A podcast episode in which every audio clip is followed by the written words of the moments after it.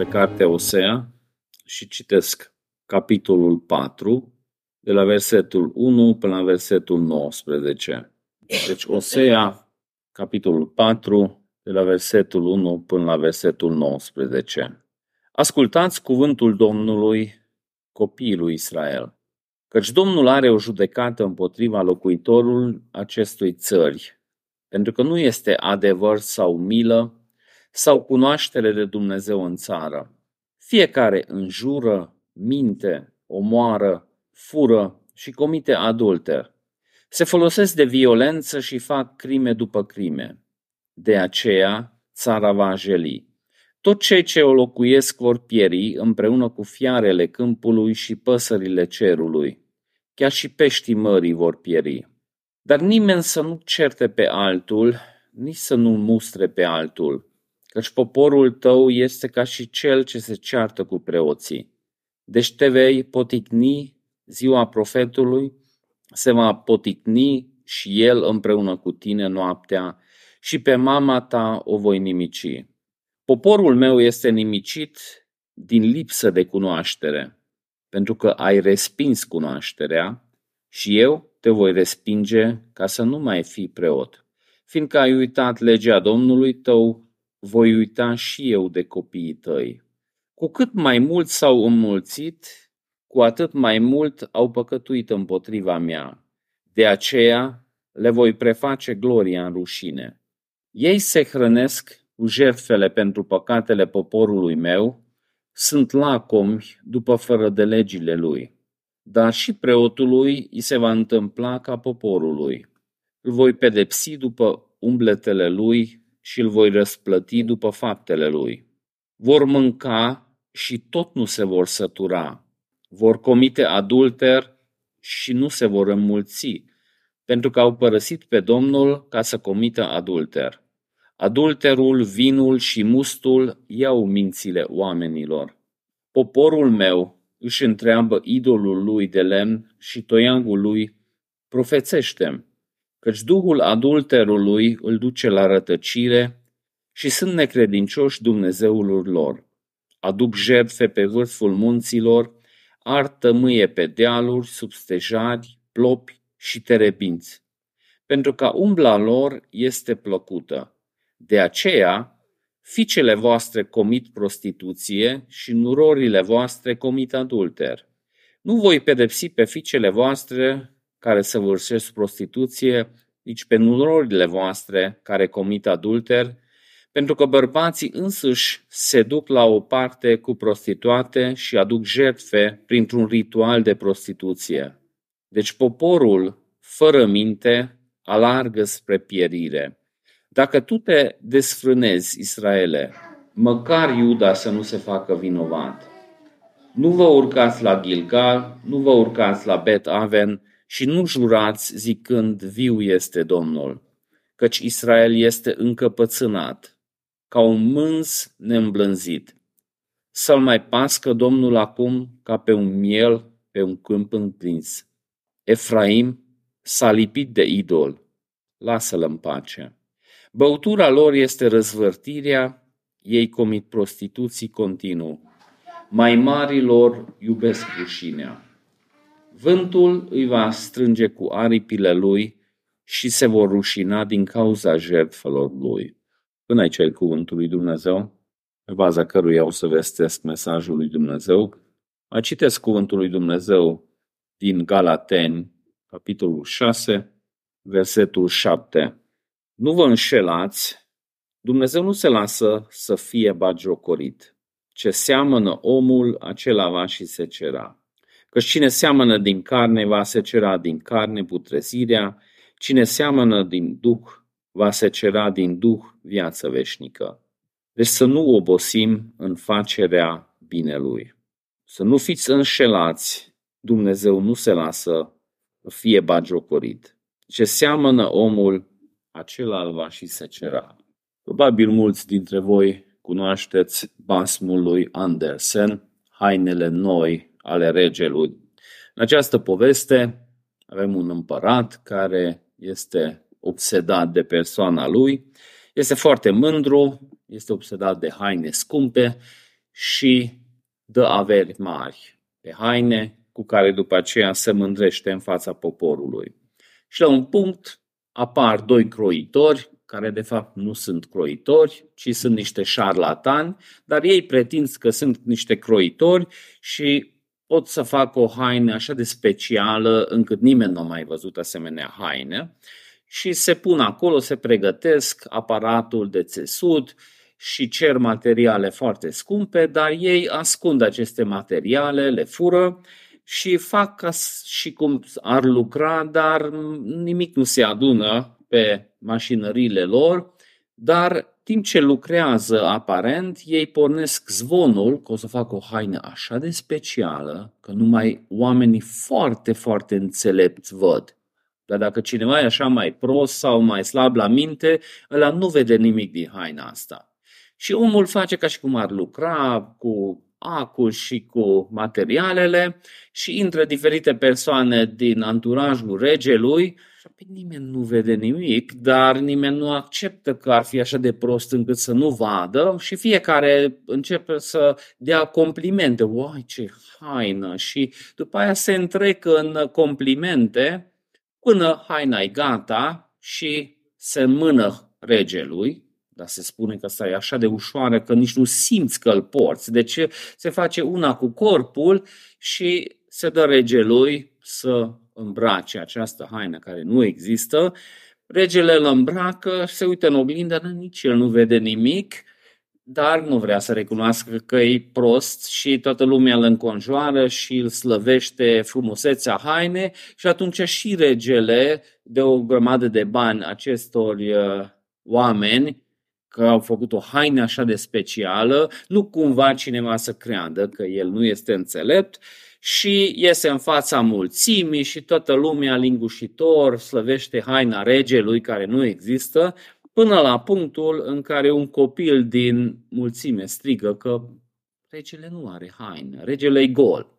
Și cam asta face Osea, este chemat de Dumnezeu să predice despre starea rușinoasă a națiunii, numai că națiunea nu vrea să vadă asta. Deci națiunea spune că ei sunt bine, ei sunt așa de spirituali, ei umblă cu Dumnezeu, totul e în regulă și Dumnezeu cheamă pe profet să-l demaște starea lui, să strige că poporul este gol. Se vede urâțenia lui, cum citim și în Apocalipsa, unde avem acel binecunoscut pasaj care ne vorbește despre starea oamenilor care diferă de felul în care ei văd și felul în care Dumnezeu vede starea lor.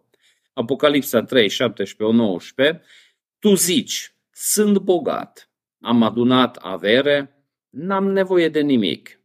Și tu nu-ți dai seama că ești nenorocit, vrednic de milă, sărac, orb, gol.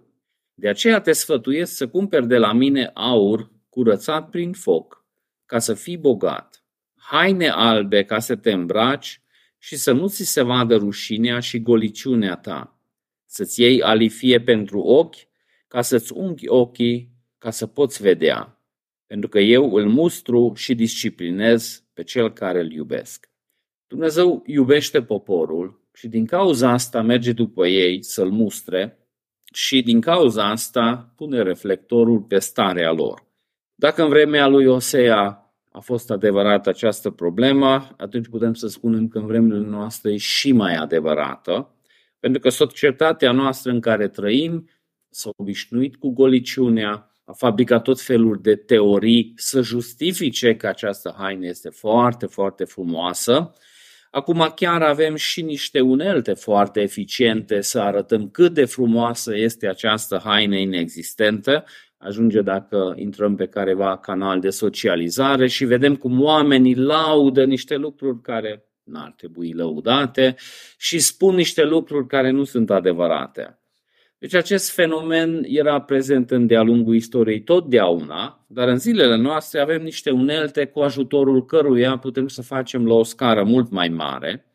Și foarte trist, dar și biserica se bagă în această horă, pentru că dacă asta se cere, atunci asta se oferă, cum o să vedem mai târziu. Și situația este dureroasă, și lumea se mintă că totul e în regulă și sigur Dumnezeu este foarte impresionat de starea noastră. Este impresionat, dar nu în sensul bun. Probabil ați văzut acea caricatură care destul de des circulă în ultima perioadă. Sunt două cinematografe pe acea caricatură. La un cinematograf se proiectează filmul Minciună plăcută și o mare coadă acolo, oamenii stau, vor să vadă filmul, și pe celălalt se proiectează filmul Adevărul dureros. Și nimeni nu stă acolo la coadă, că nimeni nu vrea să audă adevărul care doare. Și asta e interesant, pentru că de multe ori necreștinii trimit această caricatură, într-un fel și ei văd starea asta, dar pe cealaltă parte, de multe ori și biserica și creștinii preferă minciunea care este plăcută. Acum câteva săptămâni am văzut cum dragostea lui Dumnezeu se manifestă prin demascarea păcatului, și de aceea cheamă pe profetul Osea să mustre pe oameni, să arate care este starea lor adevărată. După care am văzut că dragostea lui Dumnezeu aduce și sacrificii ca să vadă poporul starea lui, pentru că Dumnezeu încearcă să câștige inima, să convingă pe oameni. Deci aici este o argumentare, dar scopul principal nu este condamnarea definitivă, ci mesajul să ajungă la inima oamenilor. Capitolul citit are o notă mai negativă, dar nu este ultimul capitol din carte, ci merge într-o direcție, și asta aș dori să subliniez de la început, că toate cele spuse sunt puse în slujba unui obiect de a obține pocăința adevărată. Deci după ce a fost descrisă dragostea lui Dumnezeu cum se manifestă, din nou focusul merge pe popor și se pune lupa pe ei și începe din nou descrierea stării națiune, așa cum vede Dumnezeu, în contrast cum vede poporul starea lui. Ca și cum ar fi un proces la tribunal unde vine acuzatorul. Deci acel avocat care nu te apără, ci care te condamnă și aduce argumentele și probele cu care te condamnă. De aceea pasajul începe așa: Domnul are o acuzație împotriva locuitorilor țării. Și atunci încep acuzațiile și încep dovezile. Și această autoînșelare și autoamăgire a fost o capcană, este o capcană, dar Dumnezeu în multe locuri în Scriptură vine și prin profeții lui demască acest lucru. Acest lucru a făcut și Iisus și a tras constant semnalul de alarmă, pentru că unii se vor trezi numai în ziua de judecată și acela este cel mai trist. E trist și când ești creștin, ești religios și după o vreme dai seama că ceva nu a fost în regulă, dar e cel mai trist despre care vorbește Iisus în Matei 7, unde spune: după roadele lor îl veți recunoaște. Și nu oricine, cine îmi zice Doamne, Doamne, va intra în împărăția cerurilor, ci doar cel care face voia Tatălui meu. Mulți îmi vor zice în ziua aceea: Doamne, Doamne, dar noi n-am profețit în numele Tău, dar noi n-am alungat demoni în numele Tău, n-am făcut noi multe minuni în numele Tău. Și atunci le voi spune limpede: niciodată nu v-am cunoscut, plecați de la mine voi, cei care lucrați fără de legea. Deci la prima vedere, starea poporului, cel puțin în ochii lor, este bună. Ei sunt oameni religioși, destul de activ religios, cum și cei despre care Iisus vorbește erau destul de implicați în activități religioase, dar ceva scârție, ceva lipsește. Și Osea spune în versetul 14 că acestui popor îi lipsește discernământul. Și atunci religiozitatea lor devine o paravană prin care încearcă să ascundă ceva. Ei spun că viu este Domnul, deci trăiește Dumnezeu. Noi punem încrederea noastră în Dumnezeu, dar totuși unele lucruri scârție. Deci ceva nu e în regulă, ceva nu bate, pentru că ei aduc jertfe. Ceea ce e ok, că Dumnezeu porunci jertfe. Dar cumva jertfele astea sunt amestecate cu tot felul de exerciții păgâne, cu idolatria popoarelor învecinate, imoralitate, că asta era prostituția, asta era tot ce revenea în pasajul citit, sunt o grămadă de lucruri trupești, lumești, amestecate în religiozitate și se face o zamă din asta de bună pentru toate, cu multă apă și mult sirop, și oamenii sunt de părere că sigur Dumnezeu e impresionat de activitățile noastre religioase, numai că Dumnezeu are o altă părere. Dumnezeu spune, ei se prostituează și sunt nesupuși Dumnezeului. Aduc jertfe pe vârfurile munților, ard tămâie, pe sub dealuri, sub stejar, sub plop, sub teribim, căci umbra lor este plăcută.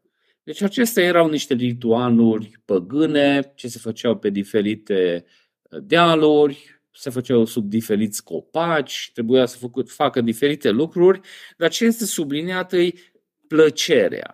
Deci cumva plăcerea care oferă plăcere trupului era cumva mascat într-un fel încât ei credeau că prin asta îl slujesc pe Dumnezeu și sigur Dumnezeu este foarte impresionat de activitățile noastre religioase. Și nu au fost. Dar, cum zice profetul, ei nu numai că au rătăcit, dar sunt și foarte încăpățânați. În versetul 16 spune că sunt așa de încăpățânați ca un bou sau ca un măgar, care chiar e un animal foarte încăpățânat și dacă nu vrea, țin minte, bunicul meu avea vaci. Și dacă nu le plăcea ceva, nu ieșeau, nu beau, nu dădeau laptele la oricine și oricând, deci aveau fițele lor, vacile, și nu știu, aveau o vacă pe care numai bunica putea să-l mulgă, că trebuia să facă nu știu ce ritual și după aceea, ok, îți dau ție lapte, dar nu mai dau la alții. Deci zice Dumnezeu că oamenii ăștia sunt încăpățânați. Nu știu cum ne gândim la cuvântul ăsta încăpățânat, dar în ultima perioadă am remarcat că în Levit, Exod, Deuteronom, ideea asta de încăpățânare tot revine și niciodată n-am văzut să aibă o conotație pozitivă, când oamenii încăpățânați, determinați, merg în direcție greșită. Și Dumnezeu a trimis foarte mulți profeți și ei nu, că ei știu mai bine și ei merg înainte. Deci e o mândrie păcătoasă care e combinat cu ideea asta că eu știu mai bine și mie nimeni să nu-mi spună că eu mă duc înainte. Și chiar dacă oamenii ăștia erau în comunitate, nu prea era de folos comunitatea, că ei erau încăpățânați și ei mergeau după capul lor și nu le păsa ce zic alții. Și Dumnezeu zice că această încăpățânare contribuie la problemă. Deci nu-i numai că odată au alunecat și au căzut și cineva le-a atenționat că ai grijă, că hai că te... Nu. Deci ei insistau în direcție greșită într-un mod foarte, foarte determinat. Și oamenii ăștia considerau că ei sunt bogați, că sunt calari văzători și de fapt sunt orbi și sunt săraci, sunt încăpățânați și sunt rătăciți. Și nu este starea lor din cauza că Dumnezeu l-ar fi părăsit, ci din cauza întăririi conștiinței. Cuvântul lui Dumnezeu ar fi putut ajuta pe ei, că au avut cuvântul. Dumnezeu nu a ascuns cuvântul lui, dar ei au întărit inimile lor. Și atunci Dumnezeu spune că, uite, vin din nou cu cuvântul meu și o să vă acuz cu cuvântul meu. Ascultați cuvântul Domnului, fiii lui Israel, căci Domnul are o acuză împotriva noastră. Deci fără cuvântul citit, predicat, meditat, cuvânt cu care suntem mustrați, o să umblăm în întuneric. Deci ideea asta de întuneric și lumină, cuvântul lui Dumnezeu și întunericul spuse în contrast de multe ori. În Psalmul 119 citim foarte multe lucruri interesante despre cuvântul lui Dumnezeu și între altele faptul că cuvântul tău este o candelă pentru picioarele mele, o lumină pentru cărarea mea. În contrast, se spune că păcătoșii umblă în întuneric, cad, nici nu știu de ce au căzut și oamenii ăștia teoretic aveau cuvântul, dar practic dacă ne uităm la cum trăiau ei și ce spune cuvântul, deci era un mare contrast, este o mare tensiune. Și undeva ceva a eșuat. Deci făceau ei jertfe, dar și acolo ceva scârțâia. Deci nu era în conformitate cu chemarea lui Dumnezeu. Pentru că ce trebuia la jertfe?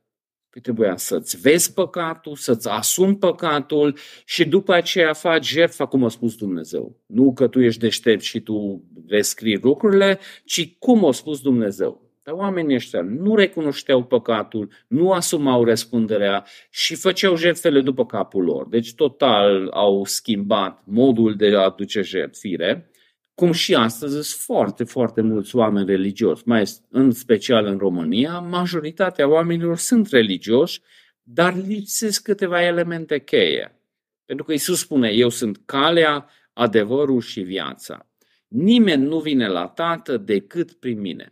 Deci toate activitățile religioase din România, unde accentul nu cade pe meritele lui Hristos, pe faptul că Hristos e singura cale prin care mergem la Dumnezeu, poate să fie orice activitate religioasă de orice coloratură, stârnește numai mânia lui Dumnezeu. Deci unde nu ești conștient de păcatul tău, nu asumi responsabilitatea, nu ridici privirea la jertfa lui Hristos, acolo deja macazul se duce într-o direcție greșită. Eu statistici nu aș putea să dau, dar mă tem că majoritatea activităților religioase din Cluj astăzi, unde lipsește acest element, stârnește numai mânia lui Dumnezeu. Nu poți veni la Dumnezeu fără pocăință adevărată, fără încredere în Hristos și fără a veni în lumina cuvântului lui Dumnezeu. De aceea spune în Ioan, 1 Ioan, că cine umblă în întuneric, ăla nu umblă cu Dumnezeu. Deci nu poți să vii în prezența lui Dumnezeu încât să nu aducă lumină în viața ta. Și cum aduce lumină? Prin cuvântul lui aduce lumină. Și oamenii ăștia, nu știu dacă citeau Scriptura, că preoții trebuia să aibă cuvântul și trebuia să citească regulat legea, trebuie să învețe oamenii. Oamenii trebuia să aibă tot felul de ritualuri pe ușă și în diferite locuri, să-l amintească de cele 10 porunci, dar cumva o dispărut asta. Deci în momentul ăsta ei aveau o grămadă de activități care clar picau pe baza cele 10 porunci. Și totuși ei nu vedeau nicio problemă în asta. Ei credeau că Dumnezeu este impresionat de prostituția din templu. Deci trebuie să iei raznă destul de tare ca să ajungi acolo și când vine profetul, toată lumea e supărat că profetul ăsta ce negativist e. Dar lucrurile sunt luate razna rău de tot și ăștia cred că ei sunt bine. Iisus spune în Ioan 8:31-32, dacă rămâneți în cuvântul meu, atunci sunteți într-adevăr ucenicii mei. Veți cunoaște adevărul și adevărul vă va elibera. Deci robia păcatului totdeauna merge în contrast cu adevărul lui Dumnezeu, cu neglijarea Scripturii. Fie vorba că eu citesc sau nu citesc, meditez despre ei sau nu meditez, nu mai am citit și am bifat, sau neglijarea cuvântului predicat sau neglijarea când cineva mă mustră cu cuvântul lui Dumnezeu. Deci cuvântul încet, încet dispare. Bineînțeles, e justificat. Păi că nu mă mai vorbește, eu am citit, dar... Deci ca și cum ar fi problemă cu Dumnezeu, cine nu se revelează, cine ascunde voia lui și nici predicile nu prea sunt, atunci poți să acuzi deja și pe cel care predică și biserica, poți să acuzi. Și sunt multe predici care nu sunt conform cu Scriptura, dar dacă e conform cu Scriptura și nu mă atinge inima, atunci trebuie să mă rog disperat. Doamne, ai milă de mine că, uite, am citit 3 capitole azi dimineață și habar n-am despre ce am citit. Eu recunosc, de multe ori citesc capitolul și când îmi pun întrebarea, nu, ce ai citit?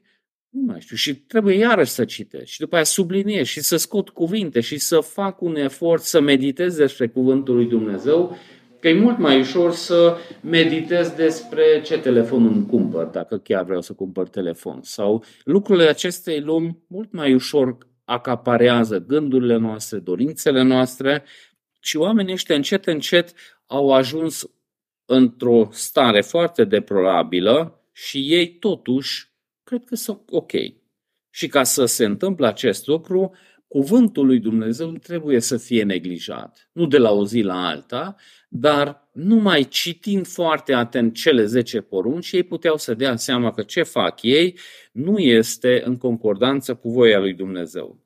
De aceea, când începe mustrarea, începe așa: ascultați cuvântul Domnului, Fiului Israel, căci Domnul are o acuzație împotriva locuitorilor țării. Nu este credincioșie, nu este bunătate, nu este cunoștință de Dumnezeu în țară. Deci cum vezi credincioșia, dacă e credincios cineva sau nu? pe baza cuvântului.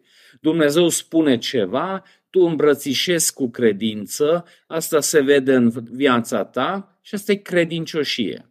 Necredincioșia e în cealaltă direcție. Spune ceva Dumnezeu, da, nu, în cazul meu nu se pune, că nu, că știi că situația mea e grea și fabrici ceva justificare prin care contrastul credinței să se accepte. Poate vine un frate la tine și te mustră și zice nu, că situația mea e grea, știi că căsătoria mea și la locul de muncă e foarte, foarte greu, tu nu mă înțelegi pe mine, că nimeni nu mă înțelege pe mine și cumva justifici de ce rămâi tu în păcat. Deci asta e necredincioșia. Deci nu ziceau ei că nu cred în Dumnezeu, că multă lume crede, că dacă spui că nu cred în Dumnezeu și sunt supărat pe Dumnezeu, nu, ăla-i grav. Nu, deci de multe nu ajunge acolo, dar adevărul, de fapt, e aceeași. Deci, ei nu sunt credincioși, nu există bunătate. Ce este bunătatea? Păi noi de multe ori credem că bunătatea este când se întâmplă lucruri care mi-s plăcute. Dar bunătatea absolută e Dumnezeu și voia Lui revelată. Cum ne îndepărtăm de bunătate, atunci nu avem bunătate. Problema era că în această perioadă era o bunăstare în țară. Încă trăiau bine, social era bine, aveau ce să mănânce, dușmanul încă nu era aici. Și atunci, bă, ce bine trăim, sigur Dumnezeu ne-a binecuvântat. V-a binecuvântat Dumnezeu, dar nu din cauza că sunteți acolo unde ar trebui să fiți. Și nu există cunoștință de Dumnezeu. Dar evrei totdeauna se mândrau că îl cunosc pe Dumnezeu. Dar cunoștința lui Dumnezeu înseamnă că rămâi în voia Lui și rămâi în voia revelată, nu numai intelectual.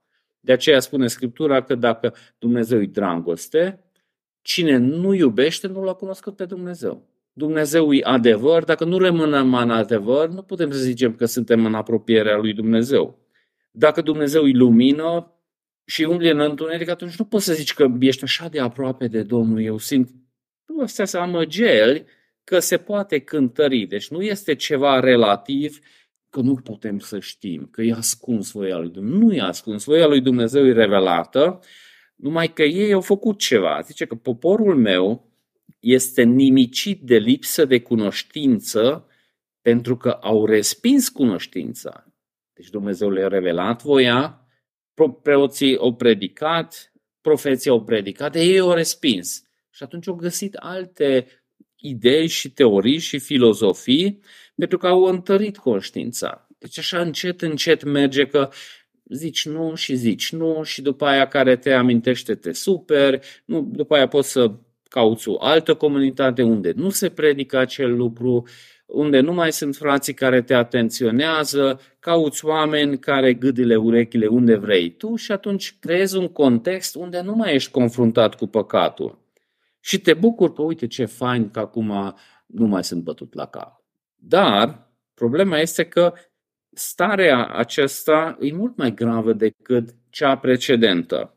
În 2 Petru 2, 20-22 citim, descrierea cum ajunge într-o stare mai rea omul care și-a întărit conștiința. Într-adevăr, dacă după ce au scăpat de murdările lumii, prin cunoașterea Domnului nostru, a Mântuitorului Iisus Hristos, și aceștia se urcă din nou în ele, și sunt învinși, atunci starea lor de urmă devine mai rea decât cea dintâi. Căci era mai bine pentru ei să nu fi cunoscut calea dreptății decât să fi cunoscut și apoi să se întoarcă de la porunca sfântă care le-a fost încredințată. Ceea ce li s-a întâmplat lor arată că într-adevăr proverbul este adevărat, câinele se întoarce la voma lui. Scroafa, după ce este spălat, se tăvălește din nou în noroi. Deci poporul este nimercit din cauza lipsei de cunoștință, dar ei au respins cunoștința. Ei, acea variantă despre care vorbește și Iisus când spune că casa este curățată, dar neîmplinită, rămâne gol și atunci duhul rău revine cu 7 alți colegi mai rău. Și într-un fel e bine și mare har că Dumnezeu revelează voia Lui, dar dacă cineva întărește conștiința lui, atunci starea lui devine mai gravă. Nu de mult am vorbit cu cineva despre o altă persoană care și-a întărit inima și acum se comportă mult mai rău decât necreștinii. Și persoana respectivă era mirată că cum adică, dar totuși a crescut în biserică, are atâta cunoștință, cum poate să ajungă așa departe? Păi pentru că și-a violat conștiința într-un mod mai grav decât cel care n-a auzit niciodată. Numai că starea asta, după o vreme, se demască. Pentru că oamenii se înșelă singuri, dar după o vreme iese la suprafață și practic starea lor. De aceea am citit din Galateni 6:7, să nu vă înșelați, Dumnezeu nu se lasă bagiocorit, pentru că ce seamănă omul, acela va și secera. Deci dacă ceva este rău, atunci asta se va manifesta. Deci păcatul îi vândut ca și un lucru bun, dar după o vreme își arată colții. Deci la început, când mergi jos pe cale, nu vezi, dar după o vreme iese la iveală și atunci Dumnezeu spune că aduce la suprafață problema. Și oamenii ăștia nu vreau să asume responsabilitatea personală și atunci ce face omul în asemenea situații? Pune lupa pe alții și caută problemă în ochii altora. Deci, hai să vedem cine ce cherestea are în ochi. Și atunci omul se specializează tot mai mult în căutarea materialului lemnos în ochii altora, cu cât mai puțin vrea să se ocupe de starea lui. Deci fariseii erau experți în analizarea vieții altora, dar pentru că nu se ocupau de viețile lor. Și vreau să arate cât de stricți sunt ei, punând stacheta așa de sus altora, că ei nici degetul mic n-aveau gând să se atingă de acele lucruri. Și atunci toată lumea îi devină. Și vedem procesul ăsta, direcția în grădină. Femeia care tu mi-ai dat, sau șarpele, sau între timp s-au complicat lucrurile și atunci poți să acuzi mult mai multe lucruri. Pui lupa pe alții, ești preocupat de problemele altora, ești foarte strict cu alții și atunci vede lumea tu cât de religios ești. Și într-adevăr, religiozitatea exterioară totdeauna pune accentul aici. De aceea am citit în pasajul din Hosea, nimeni să nu certe pe altcineva, niciun om să nu acuze pe altul. Taci din gură, dar tu vorbești despre alții, dar n-ai ce face în ograda ta. Deci de aceea sublinează asta profetul. Vedeți treaba voastră, uite, aveți în viața voastră ce să faceți, concentrați-vă pe acela. Deci este loc pentru mustrarea altuia, dar asta e o capcană, un macaz foarte tricky, pentru că te duci într-o direcție unde ești așa de preocupat de toată lumea, încât te crezi mai bun. Și poate acel păcat tu n-ai face, că nu te-a atras, nu ți-au plăcut dulciurile, niciodată. Mie nu mi-au plăcut dulciurile, deci eu nu pot să spun că nu mănânc dulciuri din caracterul meu puter, nu mi-a plăcut niciodată. Și atunci eu să merg în jur și să condamn pe toți care mâncă dulciuri, e o capcană foarte interesantă. Dar nu degeaba și Iisus sublinează ideea asta cu grinda din ochii tăi, poate să fie neimportantă dacă te concentrezi pe așchile din ochii altora. Și este o tensiune în pasajul citit între popor și preoți. Că poporul acuză pe preoți, preoții acuză pe popor, dar totuși este și o complicitate între ei. Pentru că poporul a contribuit la problemă având anumite așteptări, preoții au contribuit la problemă că au îndeplinit aceste așteptări și cumva este ca și o economie de piață. Cererea și oferta, și de aceea spune Hosea că să nu acuzați voi pe ăilalți și ăilalți pe voi, pentru că ar fi bine fiecare să se uite în ograda lui. Și în acea vreme s-a întâmplat ce se întâmplă și astăzi, că oamenii aveau ure gâdălite și atunci preoții au început să predice ce au vrut să audă oamenii. Oamenii au fost foarte generoși cu preoții, aduceau multe jertfe, dar țineți minte că jertfele, o parte se ardea și restul rămânea la preot. Și în vremea lui Iisus se făceau sume imense din piele, din carne, din tot ce se prelucra și nu se ardea. Și atunci cererea și oferta, zice că s-au mulțit preoții, dar s-au mulțit păcatul, pentru că merita să fii preot în vremea aceea, că oamenii aduceau multe lucruri, oamenii se îmbătau. Nu știu, cei care v-ați întâlnit, ați învârtit în crâșme, știți cât de generoși sunt oamenii în crâșmă când îți îmbătați. Deci noi, când nu aveam alte soluții, mergeam la un bătrân destul de îmbătat și ziceam că, uai, mă bucur să-l revăd, că țin minte că tata au povestit mult de el, că au fost împreună în armată, peste 5 minute omul ăsta plângea de bucurie că s-a întâlnit cu cineva imaginar și ne plătea până dimineața omul respectiv. Și lăsau niște ciubucuri mari, așa. Deci merita să fii preot în unde s-a consumat alcool, că și alcoolul tot revine în pasajul ăsta. Consumau alcool, încet, încet templul s-a transformat într-o orgie și atunci acolo și preoții reușeau să mai facă un ban și altul și atunci cei doi se ajutau unul pe alții.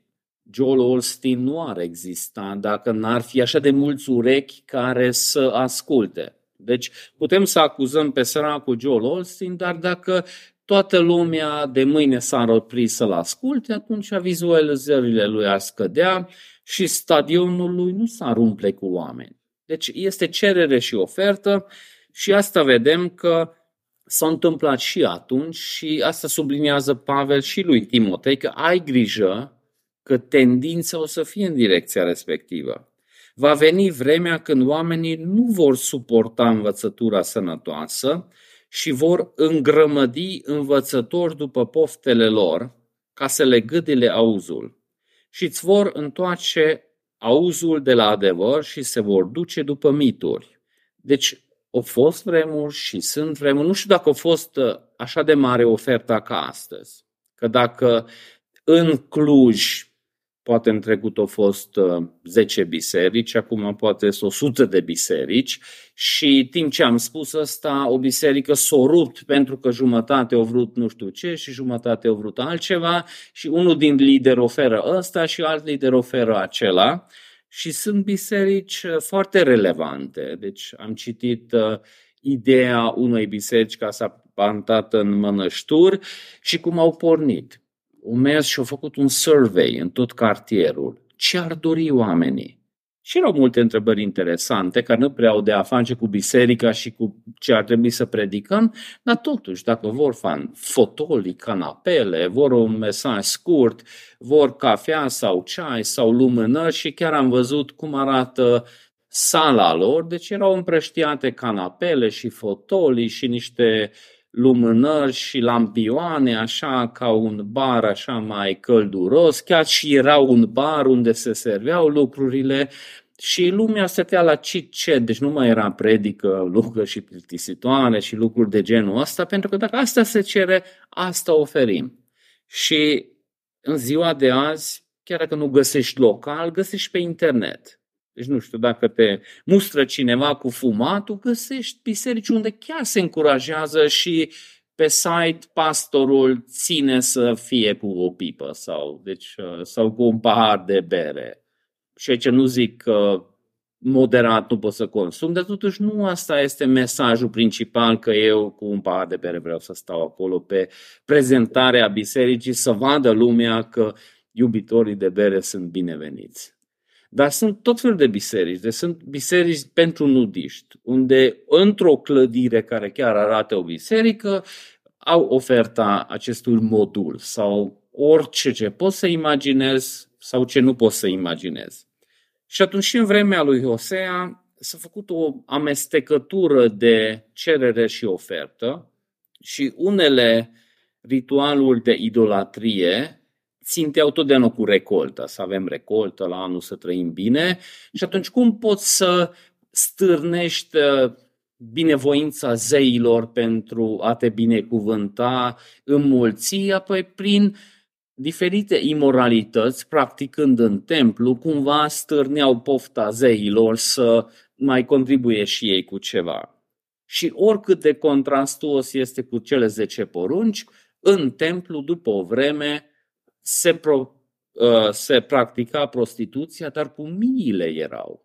Și atunci mergeau oamenii acolo, nu trebuia să mergi la o casă de toleranță, mergeai la templu și practicând ce ți dorește trupul, mai plăteai ceva, dar de fapt era și jertfă și ai bifat tot ce vrei și mai aveai și sentimentul că nu, uite că l-ai slujit pe Domnul și la anul o să avem recoltă bună și din cauza că au avut recoltă bună au tras concluzia că nu, uite că ne-a binecuvântat Domnul că așa de tare ne-am chinuit noi să-L slăvim pe El în templu încât uite că ne-a și binecuvântat. Și zice un lucru interesant profetul, ei au dat slava în schimbul rușinii. Deci a fost o tranzacție, lucruri rușinoase au fost cumpărate renunțând la lucruri nobile. Dar cu timpul ei au redenumit lucrurile. Și asta vedem și în ziua de azi, deci lucruri care au fost rușinoase acum 50 de ani, azi nu numai că sunt acceptate, dar sunt considerate ca și semne ale avansării și modernismului, că noi acceptăm și acele lucruri. Și Dumnezeu spune că au făcut acest negoț. Au vândut lucrurile glorioase și au primit în schimb lucruri rușinoase și după aia au redenumit.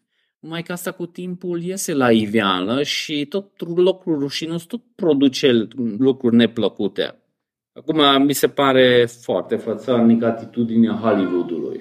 Cel care se comportă astăzi ca ultimul apărător al moralei. Dacă nu le place ceva, ești ruinat. Dacă cineva spune despre un actor că nu știu ce a făcut o propunere, gata. Dar cine a demolat toată morala care a existat în de-a lungul istoriile? Hollywoodul, prin acele filme și încurajări, toată morala au distrus, bineînțeles după ce s-au distrus morala, sunt foarte multe abuzuri. Și acum vin ei și sunt cei mai mari judecători și spre biserici și sunt toate direcțiile. Nu cred că Hollywoodul are statutul moral să facă acest lucru, dar ei pretind acest lucru. Numai că lucrurile cu timpul ies la iveală. Deci ei au propagat ceva, acela are consecințe negative, deci lucrurile rușinoase tot cu timpul produc lucruri neplăcute. Și sunt convins că nu a fost ușoară tranziția pentru un evreu. Deci imaginați să, nu știu, îți biserici pentru nudiști, dar totuși să ajungi acolo și să dobișnești cu ideea că e închinare. Deci e foarte bizară situația. Și după aia să aibă și relații intime în templu unde sunt mulți oameni, deci totuși un evreu crispat trebuie să treacă printr-o metamorfoză și cum au reușit? Păi aici vine alcoolul în ajutor, că e subliniat de multe, deci trebuie să bei puțin ca să te dezamorțești. Și foarte multe păcate vin cu asta, deci nu știu, mergi la discotecă, n-ai curajul să mergi la mărioara, și bei 200 și nu, prins puțin curaj și limba ți se dezleagă și mergi. Și așa se pare că ei, prin procesul ăsta au făcut, dar după o vreme s-au obișnuit și după aia nu mai trebuie băutură, se simt confortabil și fără băutură. Că spune Osea, când băutura lor s-a sfârșit, prostituează neîncetat. Deci acum nu le mai trebuie nici alcool, că s-a obișnuit, dar nu era de la o zi la altă trecerea, vor trebui să bea, dar iarăși vine problema despre care am vorbit și acum câteva săptămâni, că păcatul după vreme nu mai satisface. Deci scopul ăsta era ca să găsească plăcerea, dar ieșind în afara voii lui Dumnezeu, nu-ți oferă acea împlinire. Și spune profetul, voi mâncați și nu vă săturați. Vă prostituați și nu vă mulțiți, că l-ați părăsit pe Domnul și v-ați dedat desfrânării. De la vin la must și acela v-au luat mințile. Deci nu mai gândești lucid, dar nu mai găsesc împlinirea în diferite lucruri. Deci poți să spui și despre droguri. Deci iei o cantitate, îți produce un efect, după aia nu-ți mai produce. Deci trebuie să crești miza sau să schimbi sau, nu știu, oamenii care se dedau imoralității, după un timp nu mai găsesc împlinirea, deci merg în lucruri tot mai bizare și pot să merg în toate direcțiile, pentru că după o vreme nu mai dă acel lucru cu care te-am omit. Se obișnuiesc cu păcatul, culmea se simt mai presus decât alții, judecă pe alții, dar atunci iese cumva ca în glume când pică fisa, încep să iasă lucruri interesante la iveală. Ei se prostituează fiind nesupuși dumnezeilor lor, dar și fetele voastre se prostituează și nurorile voastre comit adulter. Deci la început te îmbeți, că nu, te duci la templu, trebuie să te zbraci acolo, tot vezi niște lucruri cu care nu ești obișnuit și nu te simți în largul tău. Nu, da, te îmbeți, faci și după aia nici alcool nu-ți mai trebuie. Dar odată să-ți vezi fica ta sau nora ta lângă tine făcând, deci păcatul tot timpul poate să te surprindă într-un mod foarte bizar. Deci, nu știu, dacă imaginați un tată care cumva se obișnuiește și merge și odată se trezește cu fica lui lângă sau nora lui, deci păcatul tot arată colții după un timp, cum vedem și la David. Deci David se culcă cu Betșabe și reușește cumva să gestioneze, omoară pe Uria, reușește cumva să corupă conștiința, dar după aceea revede păcatul dintr-un alt unghi, mult mai dureros. Când unul dintre fiii lui violează pe fiica lui, ăla e deja foarte, foarte neplăcut. Acolo nu putea nimeni să explice lui David că ce fain e ăsta. Sau când unul dintre băieții lui începe să măcelerească pe ceilalți copii ai lui, acolo să spui la un tată că ce faină e că fiul tău e ucigaș și ceilalți fii îs cadavre, acolo nu mai poți să explici că ce fain e păcatul, că totuși se justifică.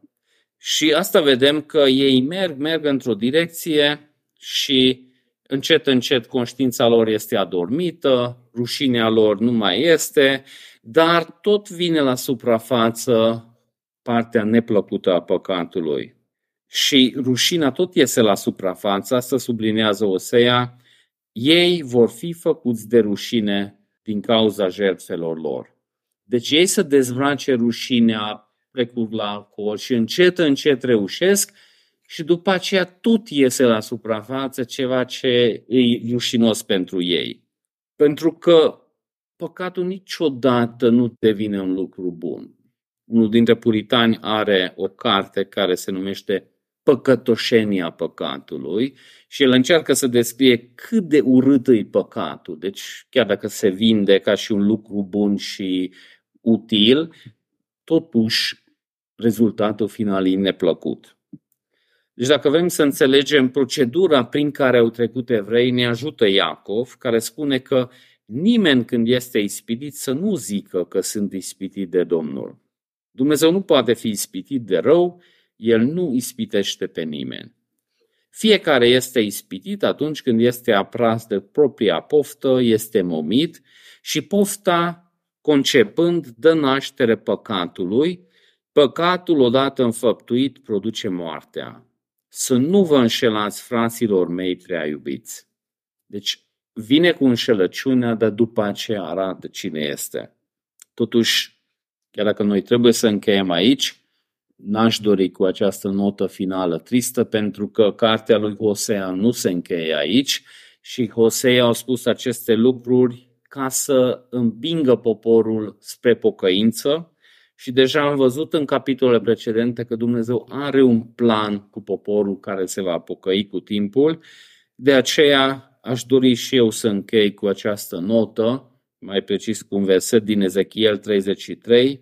Voi ziceți, fără de legile și păcatele noastre apasă greu asupra noastră. Suntem uscați de vlagă din cauza lor. Cum vom putea trăi?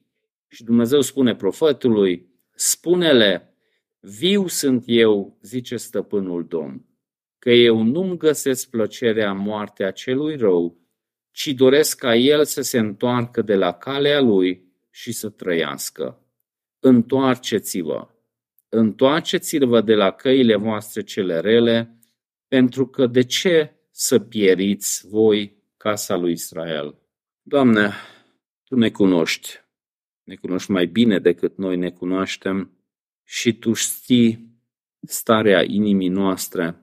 Cum spune cuvântul Tău, inima este nespus de înșelătoare, cine poate să cunoască? Până și noi suntem surprinși de apucăturile inimilor noastre de multe ori, dar Tu nu ești surprins. Tu știi că suntem stricați până la ultima noastră celulă, mai harul Tău general ne ține să înfăptuim toate păcatele. Condițiile ne restrâng de multe ori și am face mai multe păcate, dar anumite lucruri ne opresc, poate nu avem destui bani sau câteodată ne constrânge prezența oamenilor. Doamne, îți mulțumesc că și prin asta ne protejezi, oprindu-ne la diferite lucruri, dar în alte situații inima noastră arată ce este în ea și din harul Tău și asta poate să fie spre binele nostru, să înțelegem nevoia noastră de har, de mântuire. Doamne, îți mulțumim că Fiul Tău a plătit într-adevăr pentru toate păcatele noastre. Îți mulțumim că Fiul Tău a împlinit toată legea prin gând, prin faptă, prin dorință, prin vorbe și nu numai că nu a făcut ce este interzis, ci tot de nu a făcut lucrurile pe care Tu le recomanzi în cuvântul Tău. Tată Ceresc, îți mulțumesc că prin credință ne atribui sfințenia lui Hristos și asta poate să fie acea haină albă prin care venim la Tine. Îți mulțumim că Tu nu numai ne accepți, ci prin Duhul Tău ne și transformi. Și dacă ne uităm la noi, vedem că această transformare niciodată nu se va produce dacă depinde de noi, de deciziile noastre, de angajamentul nostru. Dar e încurajator să vedem că Tu ai trimis Duhul Tău, Duhul adevărului, Duhul prin care ai creat, prin care ai adus viață și prin care ne-ai născut din nou și prin care Tu nu numai începi buna Ta lucrare, ci duci la bun sfârșit. Îți mulțumesc că în cuvântul Tău putem vedea mireasa lui Hristos, fără nicio pată, fără nicio zbârcitură și asta ne dă speranță că în ciuda slăbiciunilor noastre Tu o să continui lucrarea Ta. Chiar dacă nimeni nu Te cunoaște, nu Te caută, nu Te vrea, Tu poți să chemi oameni la Tine. De aceea ne rugăm pentru cei care sunt aici, ne ascultă și nu Te cunosc într-un mod mântuitor. Te rugăm să le dai o inimă nouă, să Te dorească, ochi să Te vadă, urechi să Te audă și unde ai început această lucrare, acolo să continui așa cum ai promis, să folosești uneltele Tale. Te rog, Doamne, înnoiește-ne în citirea cuvântului, în ascultarea cuvântului, în meditarea despre cuvântul Tău, pentru că orice decădere, orice îndepărtare începe cu neglijarea cuvântului, disprețuirea adevărului. Te rog, Doamne, îndură-Te de noi, pentru că așa de ușor putem disprețui uneltele harului, pentru că putem să trăim cu fiecare într-un mod nevrednic și după aceea Te acuzăm ca și cum Tu ai fi de vină pentru nefuncționarea uneltelor. Doamne, mă rog pentru cei care nu pot fi cu noi, Te rog Tu să lucrezi și în inimile lor. Aș dori să mă rog pentru război, pentru terminarea lui. Dacă e voia Ta, Tu poți să pui capăt acestui măcel. Îți mulțumim că Tu știi exact cine este vinovat și că o să-l judeci într-un mod perfect și o să Te admirăm o eternitate cum ai judecat toate păcatele. Îți mulțumim că Tu poți să folosești spre binele oamenilor, pentru că oameni care n-ar fi strigat la Tine, în disperarea războiului strigă la Tine. Tu poți să sfințești poporul Tău, care de multe ori în vremea bunăstării lasă mai moale și în necaz se înnoiește spiritual. Doamne, aș dori să Te slăvesc pentru nașterea copilului Andrei și Andreea. Te slăvim, Tată Ceresc, că ai păstrat în viață și acum poate să fie cu ei. Te rog să-l întărești, să poată să îndeplinească chemarea lor față de acest copil. Cum mă rog pentru toți copiii din biserica noastră. Te slăvesc că ne-ai binecuvântat cu așa de mulți copii Te rog, Doamne, întărește părinții să poată să facă față acestei perioade solicitante, să vadă constant chemarea primită de la Tine, să accepte această povară, să fie reîmprospătați în Tine. Doamne, îndrăznesc să aducă în fața Ta în continuare nevoia noastră pentru o sală mai mare. Aducă în fața Ta pe fratele nostru Șandor. Îți mulțumim că fără permisiunea Ta nici accidentul nu s-ar fi putut întâmpla. Și dacă Tu ai permis acest accident, atunci Tu poți să folosești spre binele lui spiritual, spre zidirea împărăției Tale. Te rog să întărești pe el, pe familia lui, să se liniștească în Tine. Ne rugăm pentru remedierea pagubelor. Te rog, Doamne, Tu să fii alături de ei, Tu să faci o binecuvântare și în spital, între oamenii unde se află acum. Doamne, îți mulțumim că Tu ai un plan cu viețile noastre, Tu protejezi până și fiecare fir de păr de pe capul nostru și cu toate lucrurile ne duci spre o eternitate unde o să ne bucurăm în prezența Ta. Scăpați de acest trup care se înclină spre păcat. Îți mulțumim promisiunea trupului de slavă. Îți mulțumim că o să ne scapi din lumea asta care constant ne obstrucționează și o să fim în prezența Ta unde și anturajul și totul o să ne întrume la închinare. Îți mulțumim că și aici am putut gusta din asta. Numele Fiului Tău. Amin.